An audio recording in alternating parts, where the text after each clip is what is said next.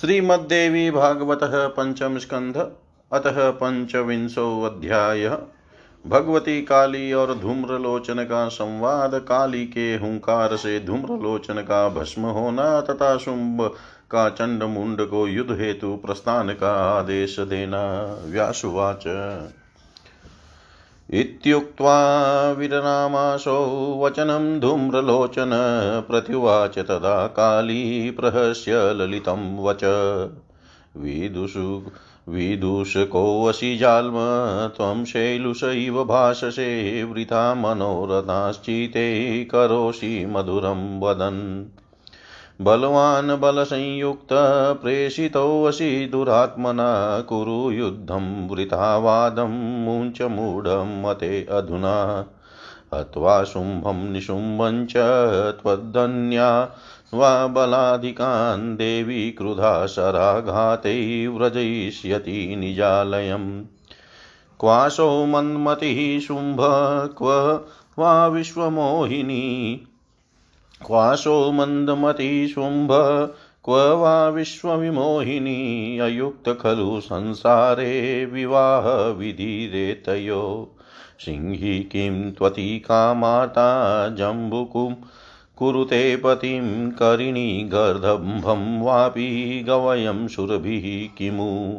गच्छ शुम्भं निशुम्भं च वद सत्यं वचो मम कुरु युद्धं न चेद्याहि पातालं तरसाधुना। व्यासुवाच, कालिकाया वचः श्रुत्वा स दैत्यो धूम्रलोचन, तामुवाच महाभागः, क्रोधसंरक्तलोचन। दुदर्शै त्वां नियत्याजो सिंहं च मदगर्वितं गृहीत्वैनां गमिष्यामि राजानं प्रतिहं किल? रसभङ्गभयात् काली बिभे, बिभेमि त्विह साम्प्रतं नो चेत् त्वां निशीतैर्माणैर्हन्यम्यद्य कलप्रिये कालिकोवाच किं विकतस्य मन्दात्मनायं धर्मो धनुस्मतां स्वशक्त्या मुञ्च विशिखान् गन्तासीयं संसदि। व्यासुवाच।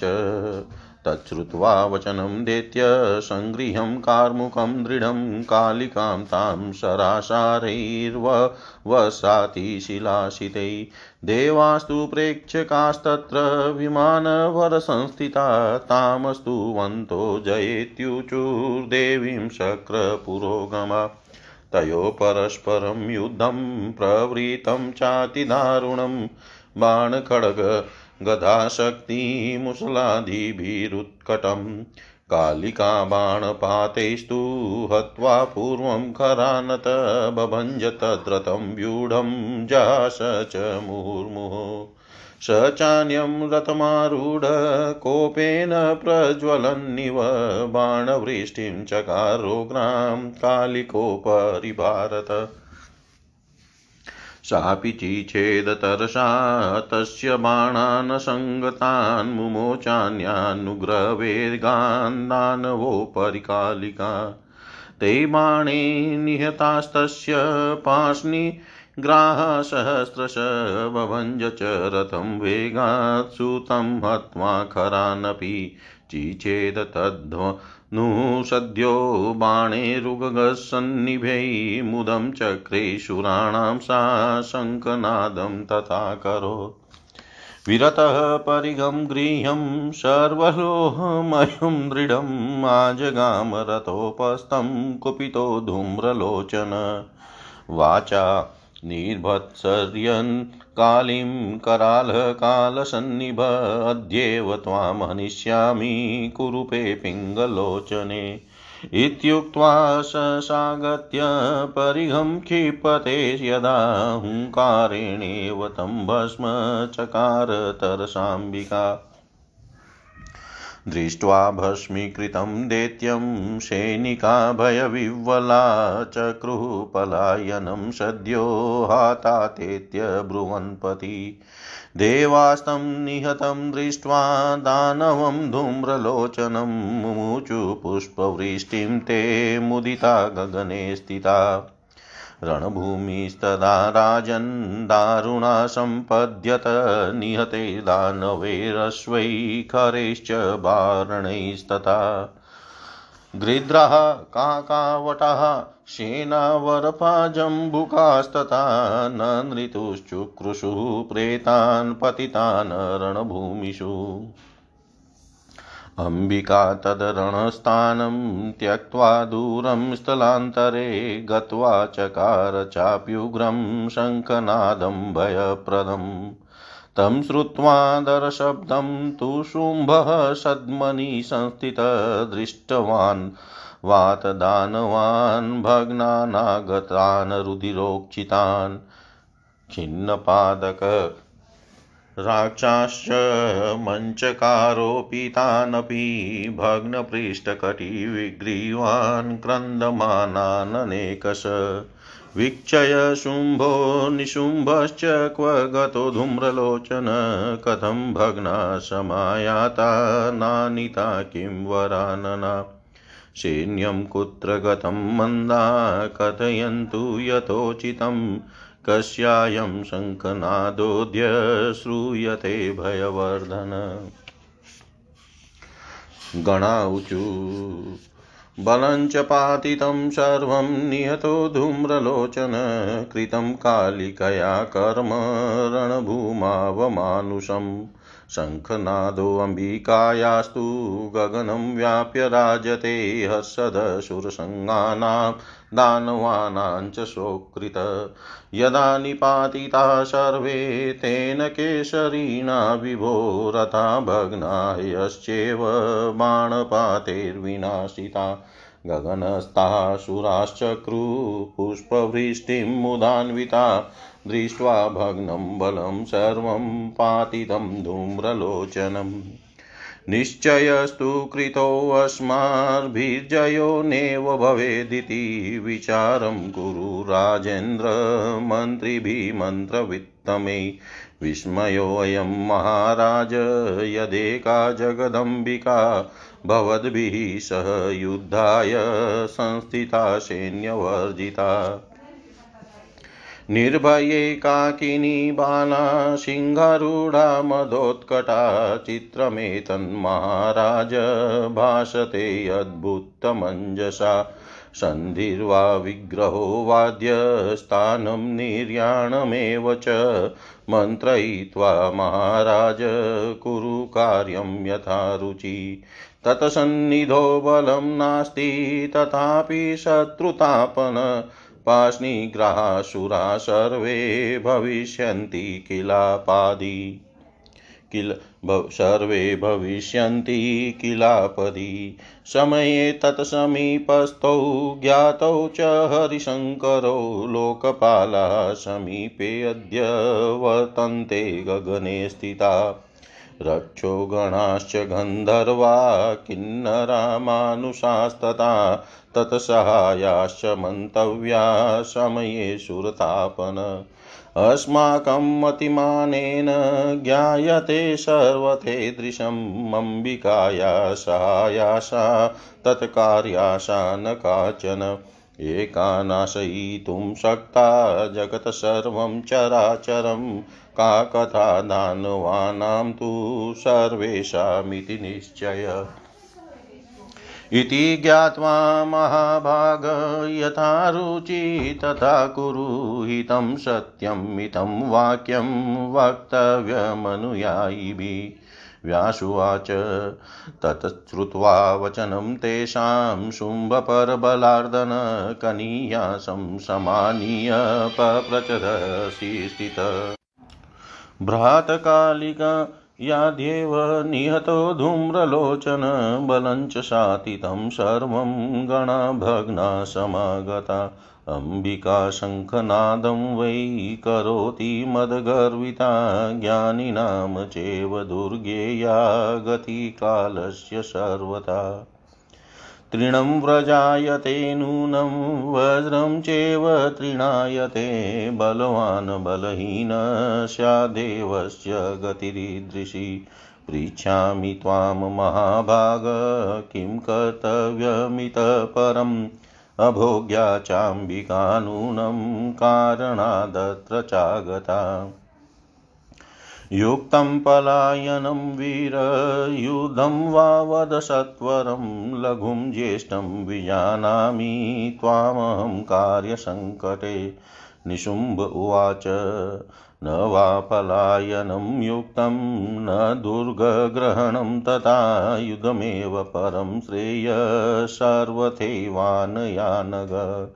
ससैन्योऽहं गमिष्यामि, रणे तु प्रवराश्रित हत्वा तामागमिष्यामि तरसा त्वबलामिमा अथवा बलवदेवादन्यता चेद् भविष्यति, मृते मयि त्वया कार्यं विमृश्य च पुनः पुनः।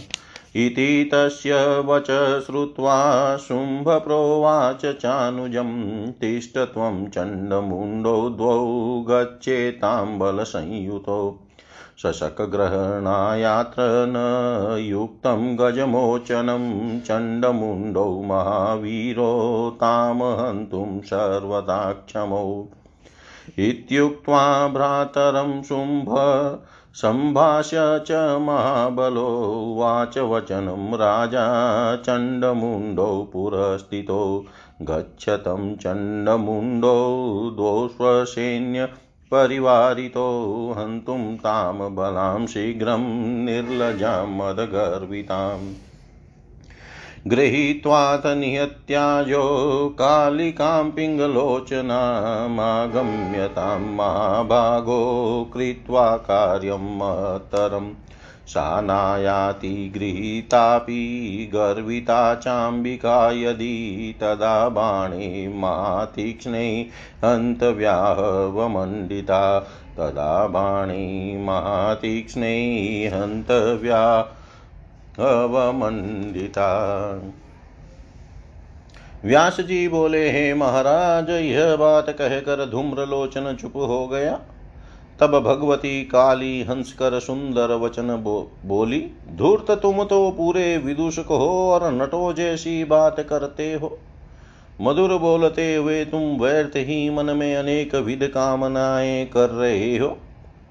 हे मूढ़मते दुष्टात्मा शुंभ ने तुझ बलवान को सेना से सुसज्जित करके युद्ध हेतु भेजा है। अतः अब युद्ध करो और व्यर्थ की बातें छोड़ दो। ये देवी कुपित होकर शुंभ निशुंभ तथा तुम्हारे अन्य बलवान देत्यों का अपने बाणों के प्रहार से संहार करके अपने धाम को चली जाएगी। कहा वह मंदमती शुंभ और कहा ये विश्वमोहिनी जगदम्बा? इन दोनों का विवाह इस संसार में सर्वथा अनुपयुक्त है।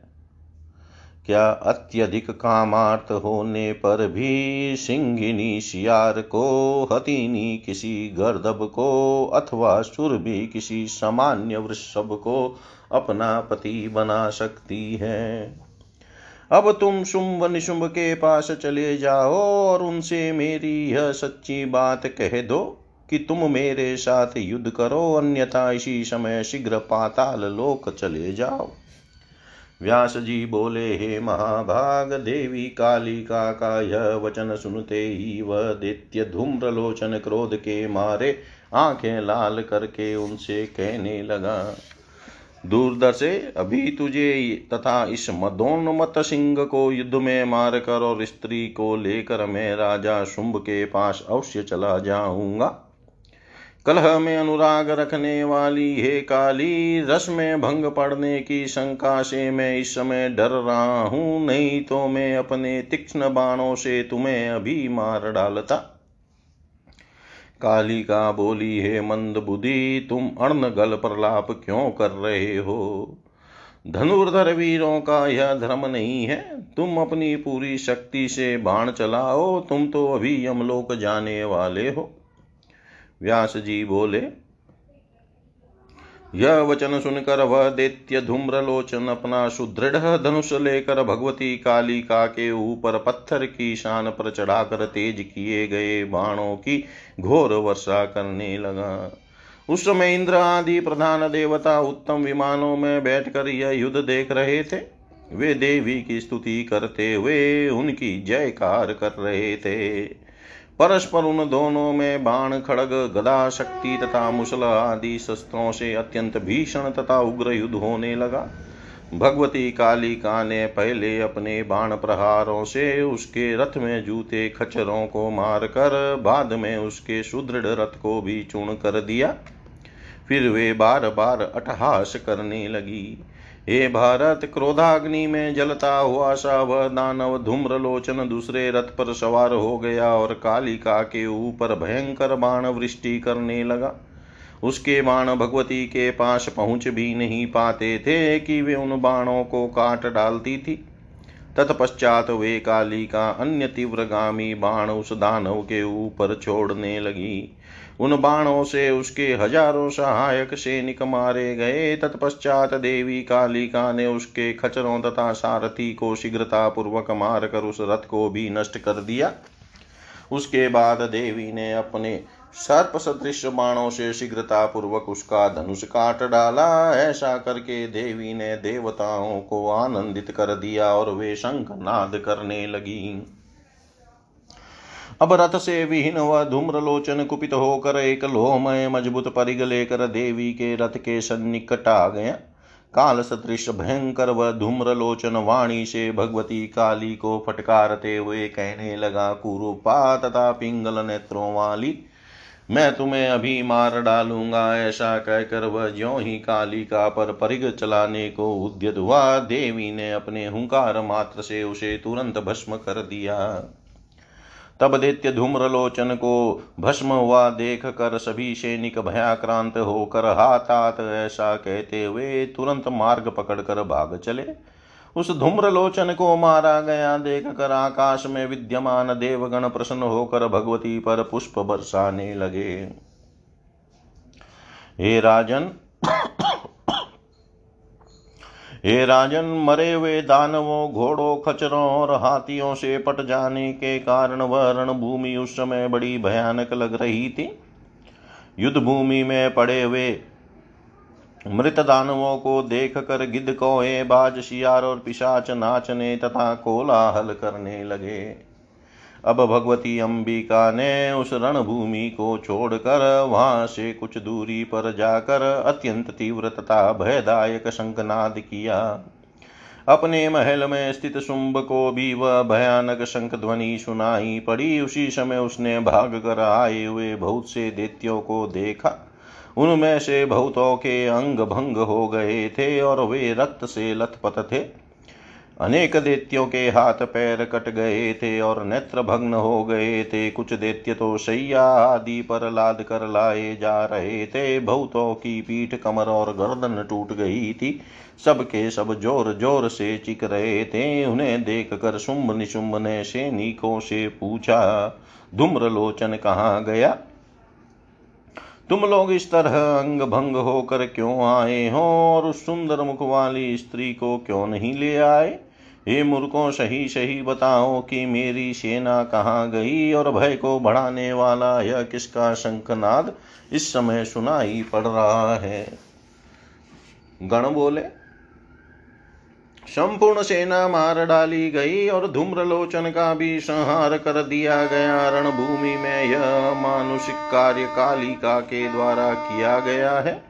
उसी अंबिका की यह शंख ध्वनि है, जो संपूर्ण नवमंडल को व्याप्त करके सुशोभित तो हो रही है। यह ध्वनि देवगणों के लिए हर्षपर्द और दानवों के लिए कष्टदायक है। हे विभो, जब देवी के सिंह ने सारे सैनिकों का विनाश कर डाला और उनके बाण प्रहारों से दैत्यों के रथ टूट पड़ गए और घोड़े मार डाले गए। तब आकाश में स्थित देवता प्रसन्न होकर पुष्प वृष्टि करने लगे। इस प्रकार समस्त सेना का विनाश तथा धूम्रलोचन का वध देकर हम लोगों ने निश्चय कर लिया कि अब हमारी विजय नहीं हो सकती। अतएव हे राजेंद्र, अब आप मंत्रणा का उत्तम ज्ञान रखने वाले अपने मंत्रियों से इस विषय पर विचार कर लीजिए।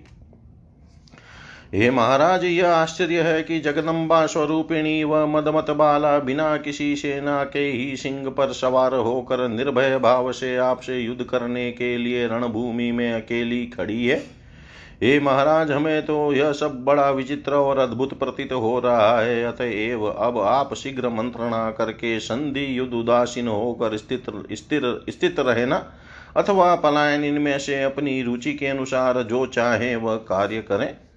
ये शत्रुतापन, यद्यपि उसके पास सेना नहीं है, फिर भी उसकी विपत्ति में सभी देवता उसके सहायक बनकर उपस्थित हो जाएँगे।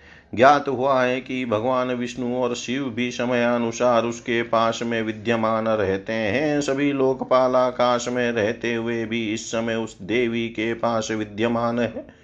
हिरसुरतापन राक्षस गण गंधर्व, किन्नर और मनुष्य, इन सबको समय आने पर उसका सहायक समझना चाहिए।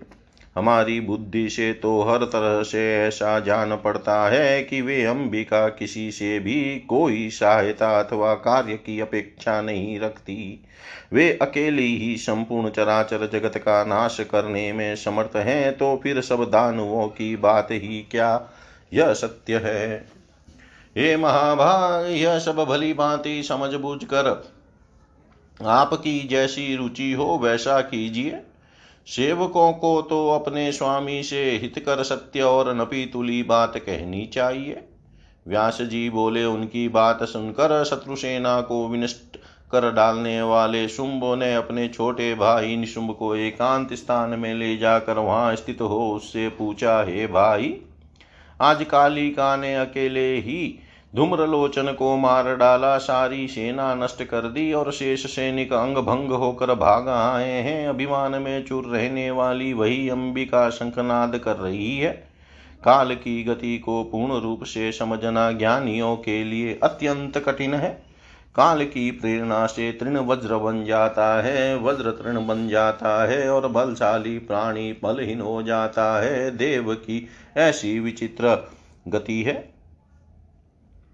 हे महाभाग, मैं तुमसे पूछता हूँ कि अब आगे मुझे क्या करना चाहिए? ऐसा लगता है कि यह अंबिका किसी उद्देश्य से यहाँ आई हुई है, अतः निश्चय ही वह हमारे भोग के योग्य नहीं है। ये वीर, तुम मुझे शीघ्र बताओ कि इस समय भाग जाना उचित है या युद्ध करना? यद्यपि तुम छोटे हो, फिर भी इस संकट में के समय में मैं तुम, मैं इस संकट के समय मैं तुम्हें बड़ा मान रहा हूँ। निशुम बोला, हे अनग, इस समय न तो भागना उचित है और न तो कीले में छिपना ही ठीक है। अब तो इस स्त्री के साथ हर प्रकार से युद्ध करना ही श्रेयस्कर है। श्रेष्ठ सेनापतियों को लेकर मैं अपनी सेना के साथ युद्ध भूमि में जाऊँगा और उस कालिका को मारकर तथा अबला अंबिका को पकड़कर शीघ्र यहाँ ले आऊँगा। और यदि बलवान देव के कारण इसके विपरीत हो जाए तो मेरे मर जाने पर बार बार सोच विचार कर ही आप कोई कार्य कीजिएगा। छोटे भाई, निशुंभ की यह बात सुनकर शुंभ ने उससे कहा, अभी तुम ठहरो। पहले पराक्रमी चंडमुंड जाए। खरगोश पकड़ने के लिए हाथी छोड़ना उचित नहीं है। चंडमुंड बड़े वीर हैं। अतः ये दोनों उसे मार डालने में हर तरह से समर्थ हैं। अपने भाई निशुंभ से ऐसा कहकर और उससे परामर्श करके राजा शुंभ ने समक्ष बैठे हुए महान बलशाली चंडमुंड से कहा, हे चंडमुंड तुम दोनों अपनी सेना लेकर उस निर्लज और मदोनमत हबला का वध करने के लिए शीघ्र जाओ। हे महाभागो रणभूमि में पिंग नेत्रों वाली उस कालिका को मारकर और अंबिका को पकड़कर यह महान कार्य करके यहाँ लौट आओ। यदि वह मदोन्मत अंबिका पकड़ी जाने पर भी नहीं आती तो अपने अत्यंत तीक्ष्ण बाणों से उस रणभूषिता का भी वध कर देना। इति श्रीमद्देवी भागवते महापुराणे अष्टादशसाहस्रयां संहितायां पञ्चमस्कन्धे देव्या सह युद्धाय चण्डमुण्डप्रेषणं नाम पञ्चविंशोऽध्याय सर्वं श्रीशां सदाशिवार्पणम् अस्तु। ॐ विष्णवे नमः, ॐ विष्णवे नमः, ॐ विष्णवे नमः। श्रीमद्देवी भागवत पंचम स्कंद अध्याय। भगवती अंबिका से चंडमुंड का संवाद और युद्ध देवी कालिका द्वारा चंडमुंड का वध। व्यासुवाच।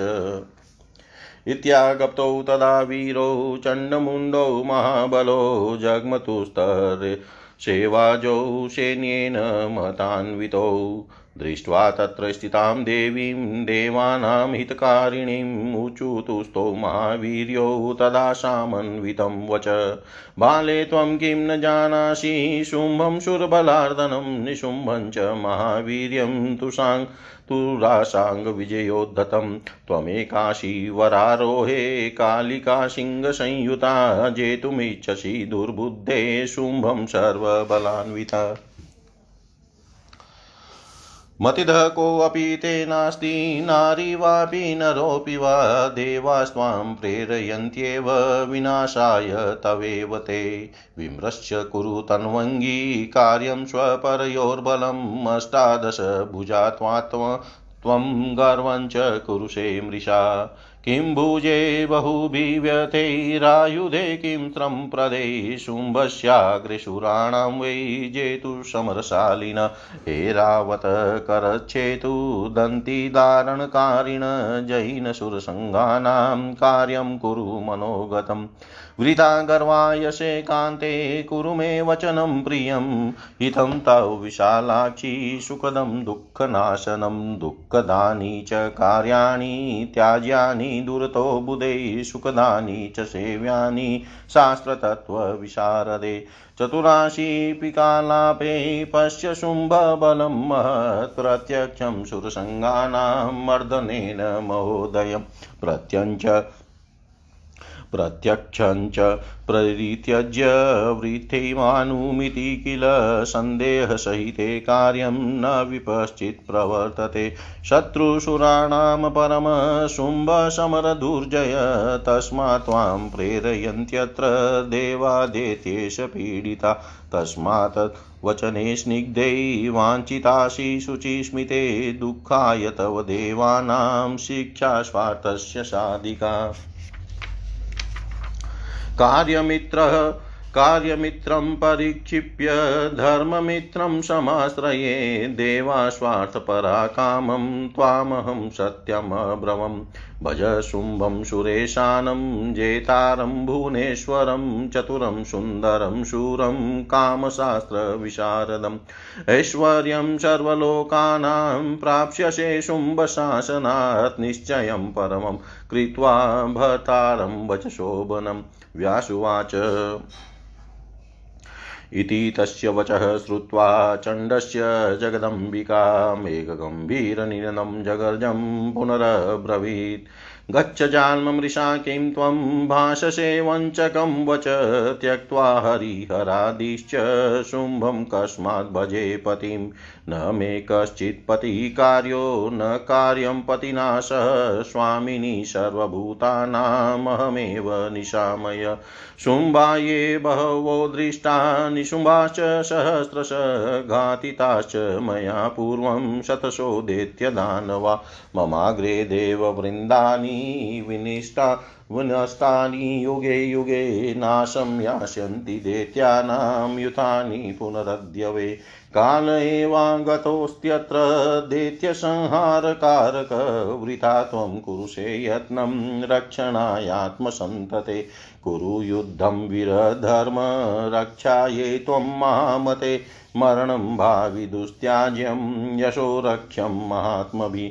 किं ते कार्यं निशुम्भेन, शुम्भेन च दुरात्मना वीरधर्मं परं प्राप्य गच्छ स्वर्गं सुरालयं। शुम्भो ये चात्र तव बान्धवा, सर्वे तवानुगा पश्चादागमिष्यन्ति साम्प्रतम्। क्रमशः सर्वदेत्यानां करिष्याम्यद्य सङ्क्षयं विषाद त्यज मन्दात्मनः कुरु युद्धं विपा विशाम्पते। त्वामहं निहनिष्यामि भ्रातरं तव साम्प्रतं, ततः शुम्भं निशुम्भं च रक्तबीजं मदोत्कटम्। अन्याश्च दानवान् सर्वान् हत्वाहं समराङ्गणे गमिष्यामि, यथास्थानं तिष्ठ वा गच वा द्रुतं गृहाणास्त्रं वृतापुष्ट कुरु युद्धं मयाधुना किं जल्पसि मृषावाक्यं सर्वथा कातरप्रियम्। व्यासुवाच तयेतं प्रेरितो दैत्यो चण्डमुण्डौ क्रुधान्वितो ज्याशब्दं तरसा घोरं चक्रतुर्बलदर्पितो सापि शङ्खस्वनं चक्रे पूरयन्ति दिशो दश सिंहोऽपि कुपितस्तावन्नादं समकरोद्बलि तेन नादेन शक्राद्या जहशूरमरास्तदा मुनयो यक्षगन्धर्वा सिद्धासाद्याश्च किन्नरा युद्धं परस्परं तत्र जातं कातरभीतिदं चण्डिका चण्डयोस्तीव्रं बाणखड्गगदादिभिः चण्डमुक्ताञ्चरान् देवी चिचेदनिशिते शरे, मुमोच पुनरुग्रांसा बाणाश्च पनगानिव। गगनं छादितं तत्र सङ्ग्रामे विशिकेस्तदा शलभेरिव मेघान्ते कषकाणं भयप्रदे।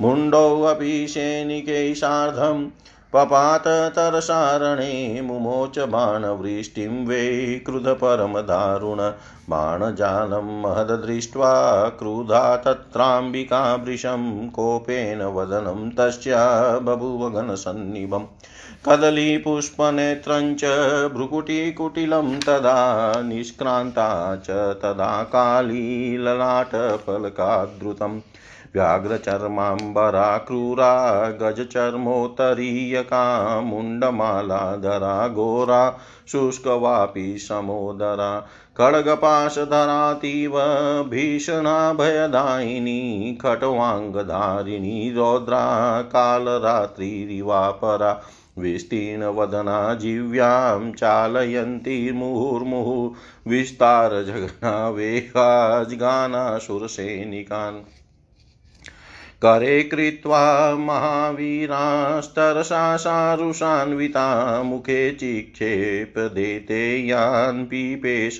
दशने शने गयान् घण्टान् घण्टान्वितान् हस्ते गृहीत्वा निदधो मुखे सारोहान् भज भक्षयित्वा जोषाटहासं चकारः तथैव तुर्गानुष्ट्रास्तथा सारथिभिः स निक्षिप्य वक्त्रे दशनेश्च वर्यत्यतिभैरवम् अन्यमानं बलं प्रेक्ष्य चण्डमुण्डौ महासुरो छादयामास तु देवीं बाणसारेरनन्तरै।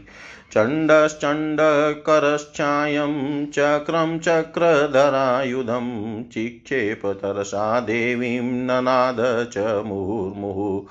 नन्द नदन्तं वीक्षय तं कालीरताङ्गं च रविप्रभं बाणेनेकेन चिच्छेद सुप्रभं तत्सुदर्शनं तं जगान सरसे तं जगान शरेस्तीक्ष्णैश्चण्डं चण्डीशिलाशिते मूर्छितोऽसौ पपातो व्यां देवी बाणादितो वृषम्।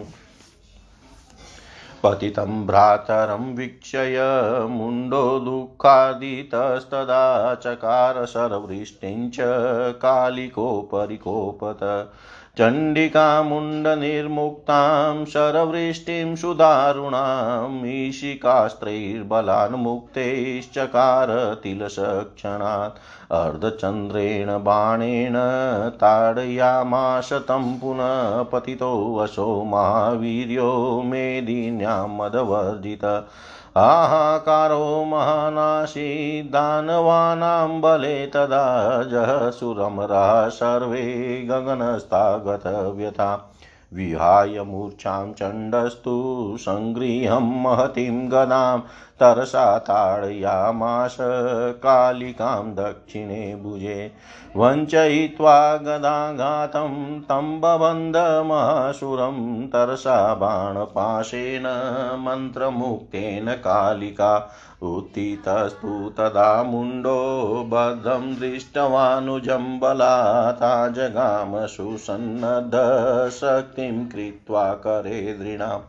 आगच्छन्तं तदा काली दानवं वीक्षय सत्वरं बबन्धतरसा तं तु द्वितीयं भ्रातरं वृषम् गृहीत्वा तो महावीर्यो चण्डमुण्डो शशाविव कुर्वती विपुलं मास मा जगामं जगामाम्बिकां प्रति आगत्य तामतोवाच गृहिणा गृहाणेमो पशुप्रिये रणयज्ञार्थमानीतो दानवो रणदुर्जयो तावानितो तदा वीक्षय चण्डिकातो वृकाविव अम्बिका कालिकां प्राह माधुरीसंयुतं वच वधं मा कुरु मा मुञ्च चतुराशीरणप्रिये देवानां कार्यसंसिद्धि कर्तव्या तरसा त्वया।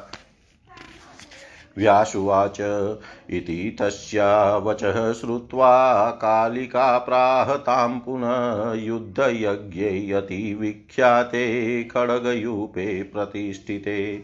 आलम्बं च करिष्यामि, यथा हिंसा न जायते इत्युक्त्वा सा तदा देवी खड्गेन शिरसि तयो। चकर्ततरसा काली पपोच रुधिरं मुदा एवं दैत्यो हतो दृष्ट्वा मुदितो वाच चाम्बिका। कृतं कार्यं सुराणां ते ददाम्यद्य वरं शुभं चण्डमुण्डौ हतो यस्मात् नाम कालिके। चामुण्डेति सुविख्यातं भविष्यति धरातले। चामुण्डेति सुविख्यातं भविष्यति धरातले। व्यास जी बोले हे महाराज, तदनंतर शुंभ से ऐसा आदेश पाकर महाबली चंड मुंड विशाल सेना के साथ बड़े वेग से रणभूमि की ओर चल पड़े।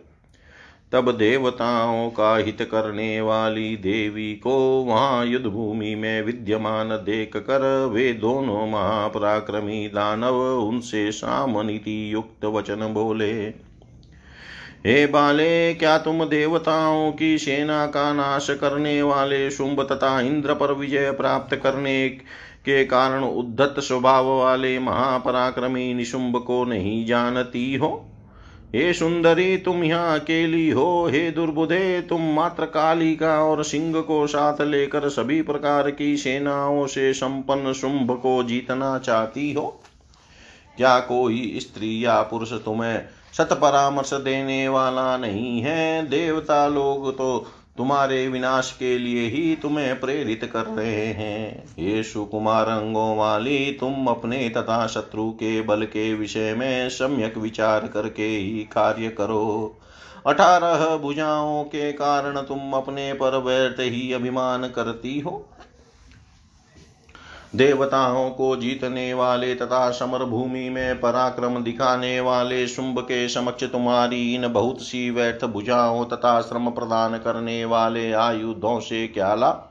अतः तुम ऐरावत की सुंड काट डालने वाले, हाथियों को विलीन करने वाले और देवताओं को जीत लेने वाले शुंभ का मनोवांचित कार्य करो। हे कांते तुम वृथा गर्व करती हो, हे विशालाक्षी, तुम मेरी प्रिय बात मान लो, जो तुम्हारे लिए हितकर सुखद तथा दुखों का नाश करने वाली है। शास्त्रों का तत्व जानने वाले, विद्वान तथा बुद्धिमान पुरुषों को चाहिए कि दुख देने वाले कार्यों का दूर से ही त्याग कर दे और सुख प्रदान करने वाले कार्यों का सेवन करे। हे कोयल के समान मधुर बोलने वाली, तुम तो बड़ी चतुर हो, तुम देवताओं के मर्दन से अभ्युदय को प्राप्त तथा महान शुंभ बल को प्रत्यक्ष देख लो। प्रत्यक्ष प्रमाण का त्याग करके अनुमान का आश्रय लेना बिल्कुल व्यर्थ है। किसी संदेहात्मक कार्य में विद्वान पुरुष प्रवृत्त नहीं होते। शुंभ देवताओं के महान शत्रु हैं, वे संग्राम में अजय हैं, इसीलिए दैत्येंद्र शुंभ के द्वारा प्रताड़ित किए गए देवता तुम्हें युद्ध के लिए प्रेरित कर रहे हैं। हे सुंदर मुस्कान वाली, तुम देवताओं के मधुर वचनों से ठग ली गई हो। तुम्हारे प्रति देवताओं की यह शिक्षा उनका कार्य सिद्ध करने वाली तथा तुम्हें दुख प्रदान करने वाली है। अपना ही कार्य साधने में तत्पर रहने वाले मित्र का त्याग कर धर्म मार्ग पर चलने वाले मित्र का ही अवलंबन करना चाहिए। देवता बड़े ही स्वार्थी हैं, मैंने तुमसे यह सत्य कहा है। अतः तुम देवताओं के शासक, विजेता तीनों लोकों के स्वामी, चतुर सुंदर वीर और काम शास्त्र में प्रवीण शुंभ को स्वीकार कर लो। शुंभ के अधीन रहने से तुम समस्त लोकों का वैभव प्राप्त करोगी। अतएव दृढ़ निश्चय करके तुम सौंदर्य संपन्न शुंभ को अपना पति बना लो। व्यास जी बोले, चंड की यह बात सुनकर जगदम्बा ने मेघ के समान गंभीर ध्वनि में गर्जना की और वे बोली, धूर्त भाग जाओ, तुम यह छल युक्त बात व्यर्थ क्यों बोल रहे हो? विष्णु शिव आदि को छोड़कर मैं शुंभ को अपना पति किस लिए बनाऊँ? न तो मुझे किसी को पति बनाना है और न तो पति से मेरा कोई काम ही है, क्योंकि जगत के सभी प्राणियों की स्वामिनी मैं ही हूँ, इसे तुम सुन लो। मैंने हज़ारों हज़ार शुंभ तथा निशुंभ देखे हैं और पूर्व काल में मैंने सैकड़ों देत्यों तथा दानवों का वध किया है। प्रत्येक युग में अनेक देव समुदाय मेरे सामने ही नष्ट हो चुके हैं। देत्यों के समूह अब फिर विनाश को प्राप्त होंगे। देत्यों का विनाशकारी समय अब आ ही गया है, अतएव तुम अपनी संतति की रक्षा के लिए व्यर्थ प्रयत्न कर रहे हो। हे महामते, तुम वीर धर्म की रक्षा के लिए मेरे साथ युद्ध करो, मृत्यु तो अवश्यम भाई है, इसे टाला नहीं जा सकता। अतः महात्मा लोगों को यश की रक्षा करनी चाहिए। दुराचारी शुंभ तथा निशुंभ से तुम्हारा क्या प्रयोजन सिद्ध हो सकता है? अतः अब तुम श्रेष्ठ वीर धर्म का आश्रय लेकर देवलोक स्वर्ग चले जाओ। अब शुंभ निशुंभ तथा तुम्हारे जो अन्य बंधु बांधव है, वे सब भी बाद में तुम्हारा अनुसरण करते हुए वहाँ पहुँचेंगे। हे मंदात्मन, मैं अब क्रमशः सभी दैत्यों का संहार कर डालूँगी। हे विषाम पते अब विषाद त्यागो और मेरे साथ युद्ध करो। मैं इसी समय तुम्हारा तथा तुम्हारे भाई का वध कर दूँगी। तत्पश्चात शुंभ निशुंभ मलोनमत रक्त बीज तथा अन्य दानवों को रणभूमि में मार कर मैं अपने धाम को चली जाऊँगी। अब तुम यहाँ ठहरो अथवा शीघ्र भाग जाओ। व्यर्थ ही स्थूल शरीर धारण करने वाले हे दैत्य, तुरंत शस्त्र उठा लो और मेरे साथ अभी युद्ध करो। कायरों को सदा प्रिय लगने वाली व्यर्थ बातें क्यों बोल रहे हो? व्यास जी बोले, देवी के इस प्रकार उत्तेजित करने पर दैत्य चंड मुंड क्रोध से भर उठे और अपने बल के अभिमान में चूर उन दोनों ने वेग पूर्वक अपने धनुष की प्रत्यंचा की, भीषण टंकार की। उसी समय दसों दिशाओं को गुंजित करती हुई भगवती ने भी शंखनाद किया और बलवान सिंह ने भी कुपित होकर गर्जन किया। उस गर्जन से इंद्र आदि देवता मुनि यक्ष गंधर्व सिद्ध साध्य और किन्नर बहुत हर्षित हुए। तदनंतर चंडिका और चंड में परस्पर बाण तलवार गदा आदि के द्वारा भीषण संग्राम होने लगा, जो कायरों के लिए भयदायक था। चंडिका ने दैत्य चंड के द्वारा छोड़े गए बाणों को अपने तीक्ष्ण बाणों से काट दिया और फिर वे चंड पर अपने सर्प सदृश भयंकर बाण छोड़ने लगी। उस समय संग्राम में आकाश मंडल बाणों से उसी प्रकार आच्छादित हो गया, जैसे वर्षा ऋतु के अंत में किसानों को भय प्रदान करने वाली टीडियों से आकाश छा जाता है। उस समय, उसी समय अतीव भयंकर मुंड भी सैनिकों के साथ बड़ी तेज़ी से रणभूमि में आ पहुँचा और क्रोधित होकर बाणों की वर्षा करने लगा। तब मुंड के द्वारा प्रक्षिप्त महान बाण समूह को देखकर अंबिका बहुत कुपित हुई। क्रोध के कारण उनका मुख मेघ के समान काला, आँखें केले के पुष्प के समान लाल और भौहें टेढ़ी हो गई। उसी समय देवी के ललाट पटल से सहसा भगवती काली प्रकट हुई। अत्यंत क्रूर वे काली व्याघ्र चर्म पहने थी और गज चर्म के उत्तरीय वस्त्रों से सुशोभित थी। उन भयानक काली ने गले में मुंडमाला धारण कर रखी थी। और उनका उदर सुखी बावली के समान प्रतीत हो रहा था। अत्यंत भीषण तथा भय प्रदान करने वाली वे भगवती काली हाथ में खड़ग पास तथा खटवांग धारण किए हुए थी। रौद्र रूप वाली वे काली साक्षात दूसरी काल रात्रि के समान प्रतीत हो रही थी। विशाल मुख तथा विस्तृत जगन प्रदेश वाली वे भगवती काली बार बार जीवा लपलपाती हुई बड़े वेग से असुर सैनिकों का संहार करने लगी। वे कुपित होकर बड़े बड़े दैत्य वीरों को हाथ में पकड़कर अपने मुख में डाल लेती थी और धीरे धीरे उन्हें दांतों से पीस डालती थी। घंटा तथा आरोहियों समेत हाथियों को अपने हाथ में पकड़कर वे देवी उन्हें मुख में डाल लेती थी और उन्हें चबा चबा कर अटहास करने लगती थी। उसी प्रकार वे घोड़ों, ऊंटों और सारथियों सहित रथों को अपने मुख में डालकर दांतों से अत्यंत भयानक रूप से चबाने लगती थी। अपनी सेना को मारे जाते देख कर महान असुर चंड मुंड ने निरंतर बाण वृष्टि के द्वारा भगवती को आच्छादित कर दिया। चंद्र ने सूर्य के समान तेजस्वी तथा भगवान विष्णु के सुदर्शन चक्र के तुल्य प्रभाव वाला चक्र बड़े वेग से देवी पर चला दिया और वह बार बार गरजने लगा। उसे गर्जन करते देख कर काली ने अपने एक ही बाण से उसके सूर्य तुल्य तेजस्वी तथा सुंदर सन चक्र सदृश प्रभाव प्रभाव वाले चक्र को काट डाला। तत्पश्चात भगवती चंडिका ने पत्थर की शान पर चढ़ाए हुए अपने तीक्ष्ण बाणों से उस चंड पर प्रहार किया। देवी के बाणों से अत्यधिक घायल होकर वह मूर्छित हो गया और पृथ्वी पर गिर पड़ा। उस समय अपने भाई को पृथ्वी पर गिरा हुआ देख कर मुंड दुख से व्याकुल हो उठा और कुपित होकर कालिका के ऊपर बाणों की वर्षा करने लगा। भगवती चंडिका ने मुंड के द्वारा की गई अत्यंत भीषण बाण वर्षा को अपने द्वारा छोड़े गए इसी कास्त्रों से बलपूर्वक तिल तिल करके क्षण भर में ही नष्ट कर डाला। तत्पश्चात चंडिका ने एक अर्धचंद्राकार बाण से मुंड पर पुनः प्रहार किया, जिससे वह महाशक्तिशाली दैत्य मदहीन होकर पृथ्वी पर गिर पड़ा। यह देख कर उस समय दानवों की सेना में महान हाकार मच गया। आकाश में विद्यमान सभी देवताओं की व्यथा दूर हो गई और वे हस से भर उठे। इसके बाद कुछ देर में मूर्छा दूर होने पर चंड ने एक विशाल गदा लेकर बड़े वेग से कालिका की दाहिनी भुजा पर प्रहार किया।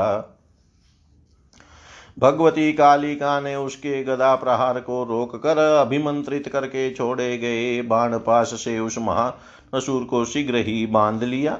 उधर जब मुंड चेतना में आया, तब अपने अनुज को पास पाशास्त्र में बलपूर्वक बंधा देख कर कवच पहने हुए वह अपने हाथ में एक सुदृढ़ शक्ति लेकर आ गया। तब भगवती काली ने उस दूसरे भाई दानव मुंड को बड़े वेग से अपनी ओर आता हुआ देकर उसे भी बड़ी मजबूती से बाँध लिया। इस प्रकार महाबली चंड मुंड को खरगोश की तरह पकड़कर ज़ोर ज़ोर से हंसती हुई वे कालिका अंबिका के पास जा पहुँची। उनके पास जाकर कालिका कहने लगी, हे प्रिय, मैं रण यज्ञ में पशु बलि के लिए इन रण दुर्जय दानवों को यहाँ ले आई हूँ। आप इन्हें स्वीकार करें। तब उन लाए गए दोनों दानवों को भेड़िए की तरह दिनहीन देखकर भगवती अंबिका ने कालिका से मधुरता भरी वाणी में कहा, हे रणप्रिय, न इनका वध करो और न छोड़ो ही। तुम चतुर हो, अतः किसी उपाय से अब तुम्हें शीघ्र ही देवताओं का कार्य सिद्ध करना चाहिए। व्यास जी बोले, अंबिका की यह बात सुनकर कालिका ने उनसे पुनः कहा, जिस प्रकार यज्ञ भूमि में युप स्थापित किए जाते हैं, उसी प्रकार विख्यात युद्ध यज्ञ में बलिदान स्तंभ के रूप में प्रतिष्ठित खड़ग के द्वारा मैं आलंबन पूर्वक इस तरह इनका वध करूँगी, जिससे हिंसा नहीं होगी। ऐसा कहकर देवी कालिका ने तुरंत तलवार से उन दोनों का सिर काट लिया और वे आनंद पूर्वक रुधिर पान करने लगी। इस प्रकार उन दोनों दैत्यों को मारा गया। देख कर अंबिका को प्रसन्न, अंबिका ने प्रसन्न होकर कहा, तुमने आज देवताओं का महान कार्य किया है, इसलिए मैं तुम्हें एक शुभ वरदान दे रही हूँ। हे काली के, चूँकि तुमने चंड मुंड का वध किया है, इसलिए अब तुम इस पृथ्वी लोक में चामुंडा इस नाम से अत्यधिक विख्यात होगी इति श्रीमद्देवी भागवते महापुराणे अष्टादशसहस्रयां संहितायां पञ्चमस्कन्धे चण्डमुण्डवधेन देव्या चामुण्डे चामुण्डेति नाम वर्णनं नाम षड्विंशोऽध्याय सर्वं श्रीशां सदाशिवार्पणम् अस्तु। ॐ विष्णवे नमः, ॐ विष्णवे नमः, ॐ विष्णवे नमः।